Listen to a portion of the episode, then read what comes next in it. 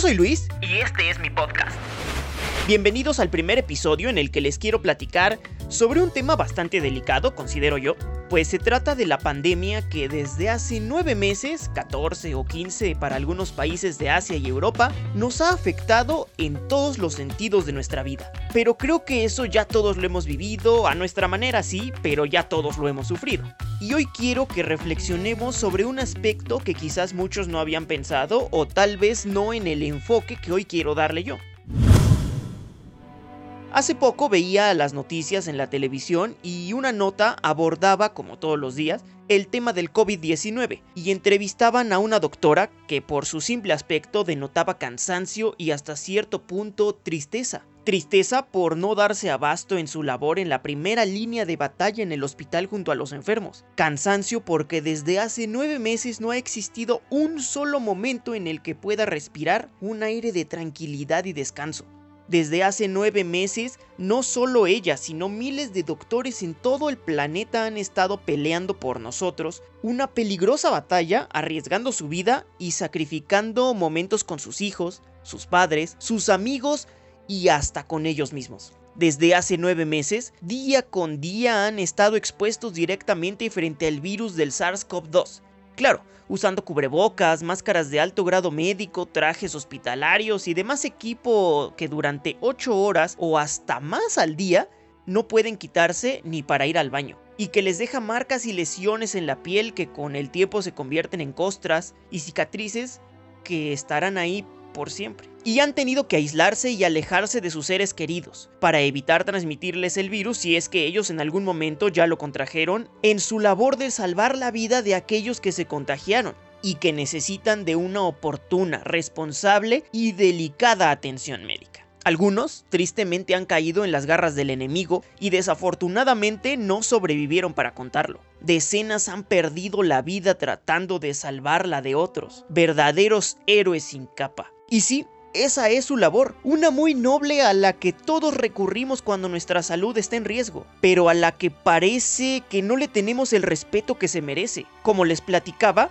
en la nota de aquel noticiero, una doctora que lucía triste y desanimada no solo estaba con ese ánimo por un virus que no ha parado su ataque, sino por las actitudes de una población que hasta cierto punto ha sido irresponsable irresponsables por no tomar o acatar las medidas sanitarias que las autoridades del sector salud han repetido en infinidad de ocasiones, por creer que a ellos no les va a pasar, por no creer en la existencia de la enfermedad, por creer que en una reunión de tres o cuatro personas están seguros simplemente porque el número es menor a los 10 que mencionan las autoridades, sin tener en cuenta el contexto en el que viven cada una de esas personas irresponsables por salir a fiestas, reuniones, comidas, cenas, bailes, eventos, cumpleaños, cuando el riesgo y el índice de contagio es cada vez más alto y se recomienda posponer todas aquellas reuniones que no sean indispensables. Y casos así son innumerables. Por eso la tristeza de esa doctora en aquella nota. Recuerdo sus palabras en las que explicaba el riesgo de contagio que puede suceder en un segundo en que esas pequeñas irresponsabilidades día a día van saturando los hospitales con pacientes a los que a veces ya no tienen nada que hacerles. Solo colocarles tubos y mangueras para ayudarles a respirar, esperando que su organismo reaccione a los medicamentos y venzan al virus. Un cansancio físico que se ha convertido al mismo tiempo en uno emocional, que a veces es incluso mucho más grande y fuerte. Quizás para entender un poco sus palabras, su sentir, podríamos ponerlo en nuestros términos, en algo más cotidiano para nosotros. Imagínense un día de su trabajo en la oficina o un día en la escuela, pero no cualquier día. Uno de esos días en los que el trabajo no para desde la hora de la entrada y hasta la hora de la salida, o incluso después, sin tiempo para comer, y en el que al final nos duele la cabeza por el estrés o por la computadora, la espalda por estar sentados y terminamos tan cansados que no queremos regresar al día siguiente. Uno de esos días en la escuela en los que había hasta dos, tres o cuatro exámenes y al día siguiente otros más o cuando las tareas parecían realmente interminables y quisiéramos renunciar a todo. Y que en un día así, al final llegue nuestro jefe, vea nuestro trabajo, nos felicite por lo bueno que hicimos en el día, pero lo tome con las manos, lo haga una bola y lo tire directamente a la basura sin importarle nuestra reacción. Que el maestro tenga en las manos nuestro trabajo de 100 cuartillas que terminamos a las 4 de la mañana, lo tome y lo rompa en mil pedazos sin ningún remordimiento. Ese jefe, ese maestro somos nosotros cuando decidimos salir a fiestas, a reuniones, a cumpleaños, de vacaciones y demás actividades que no son esenciales en nuestra vida inmediata y que podríamos posponer para otro momento. Eso es lo que ellos, los héroes de bata blanca, están sintiendo y que los tiene desmotivados emocionalmente ante una batalla que parece no tener fin.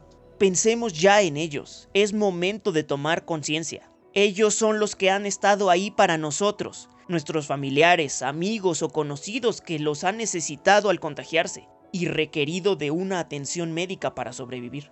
Es momento de estar ahí para ellos, de ayudarles, de ser solidarios.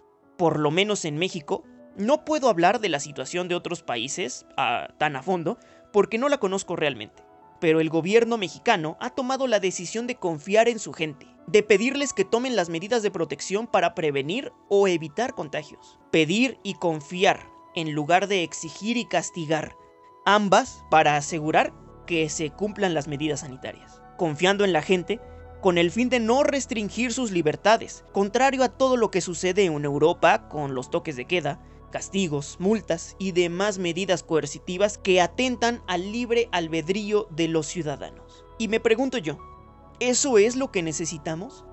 Que nos traten como niños chiquitos para obligarnos a hacer lo que es nuestra responsabilidad? Demostremos que podemos ser responsables y hacer bien las cosas cuando confían en nosotros. Y sobre todo, ayudemos a esos héroes a los que en redes sociales les ponemos like o me encanta para decirles gracias detrás de la pantalla. Seamos coherentes con lo que decimos y hacemos. Si les decimos gracias, no seamos hipócritas y ayudemos a que su trabajo no se incremente exponencialmente día a día sin poder darse abasto en su lucha para salvar vidas. Hoy, sí, la luz al final del túnel comienza a verse con la llegada de las vacunas para combatir el COVID-19. Pero la lucha no termina ahí. En enero del año próximo, solo un mínimo porcentaje de la población mundial estará ya inmunizada. Y el riesgo de contagio seguirá latente, disminuyendo sí día a día, pero seguirá ahí tomará todavía un par de años para que el riesgo sea casi nulo, según los reportes y predicciones de la Organización Mundial de la Salud. Y no podemos permitirnos que nuestros doctores sigan en una batalla sin respaldo por parte nuestra. Hagamos conciencia ya. Ellos nos necesitan. Para nosotros no es nada difícil ayudarles. Ellos son nuestros héroes. Y no podemos, no debemos darles la espalda. Dime, ¿cuentan contigo? Yo soy Luis me pueden seguir en Instagram como arroba yo soy-luis. Ahí pueden dejarme sus comentarios, opiniones y todo lo que quieran. Y nos escuchamos muy pronto en un nuevo episodio de este, mi podcast, y también su podcast.